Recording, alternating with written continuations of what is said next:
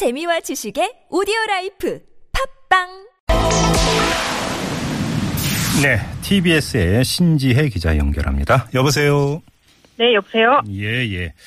자, 헌법재판소 지금 분위기는 어때요?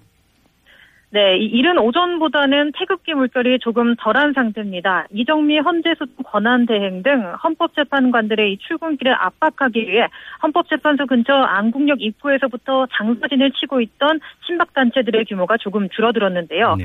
이에 따라 경찰 인력도 일부 철수된 상태입니다. 음. 하지만 주요 친박단체들은 여전히 헌재 앞에서 탄핵 기각을 외치며 자리를 지키고 있습니다. 네, 그 이 오늘 그 마지막 변론이 열리기 전부터 이 탄 탄핵 인용 그리고 기각을 각각 주장하는 단체들이 기자회견을 열었다면서요.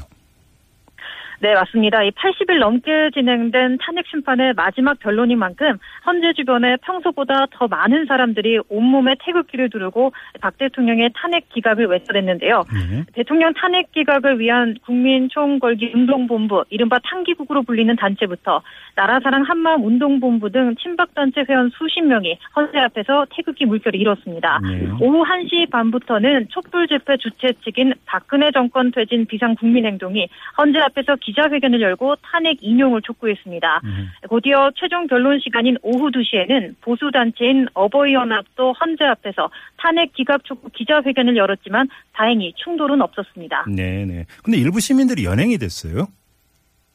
네, 그렇습니다. 이 종로경찰서가 헌재 정문 앞은 물론 경내까지 경찰 이백여 명을 투입했는데요.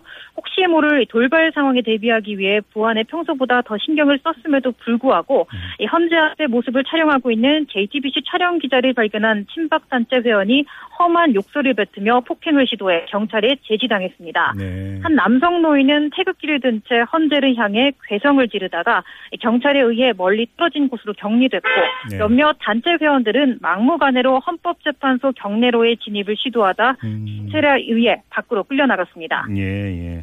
자, 이번에 심판정 안으로 좀 가봤으면 좋겠는데 박근혜 대통령은 결국 참석을 안 했어요.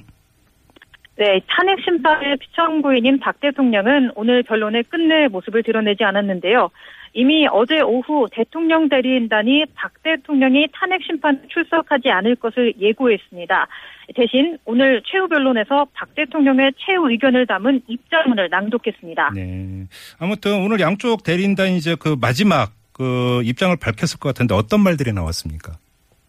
뭐 아시다시피 마지막 변론기일은 국회와 대통령 대리인단이 최후 변론과 탄핵 심판 사건 당사자의 최후 진술로 구성됩니다. 네. 박 대통령이 출석하지 않아 최후 진술 기회는 소추위원인 권성동 국회 법사위원장에게 주어졌는데요. 네. 권 위원장은 박 대통령이 아직도 자신의 잘못을 모르고 있다며 음. 그동안의 변론 절차와 엄격한 심리로 증거들이 나온 만큼 재판관들이 대통령 탄핵이라는 올바른 결정을 내려주길 바란다고 말했습니다. 네. 또 박 대통령이 세월호 당시 승객들을 구조해야 할 골든타임에 아무것도 하지 않았다며 명백한 파면 사유라고 강조했습니다. 음. 이에 박 대통령은 대리인이 대신 읽는 형태의 최후 진술을 통해 최순실 씨가 국정에 개입하도록 했다는 주장은 사실이 아니고 최 씨와 공모의 사익을 취한 적도 없다고 주장했습니다.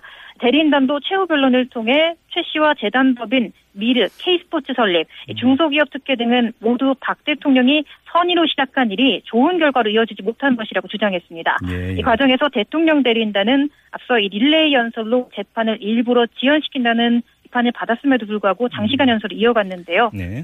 네, 아직까지 계속되고 있습니다. 아, 지금도 이제 그 변론은 마지막 변론은 아직 끝난 건 아니죠, 아직은?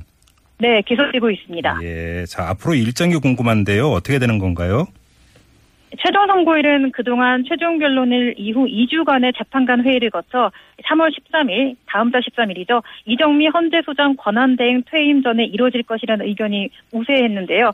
아직까지는 별다르게 확정된 것이 없습니다. 예. 하지만 만약 대통령이 중간에 마음을 바꿔서 헌재에 출석하겠다고 밝힐 경우 예. 계획에 차질이 생기지 않을까 하는 우려도 일각에서 제기되고 음. 있습니다. 네네. 헌재 입장에서는 이미 따로 추가 기회를 열어줄 수 없다고 못 박았지만 음. 대통령 대통령 탄핵을 결정하는 중대 사안인 만큼 대통령의 의사를 두고 또 다른 말들이 오고 갈 수 있어 완전히 무시하기는 쉽지 않아 보입니다. 그래요. 오늘 아무튼 이제 마지막 변론인데 마무리하면서 선고 기일까지 지정을 할 건지 이게 좀 관심사인데요. 좀 지켜보도록 하고요.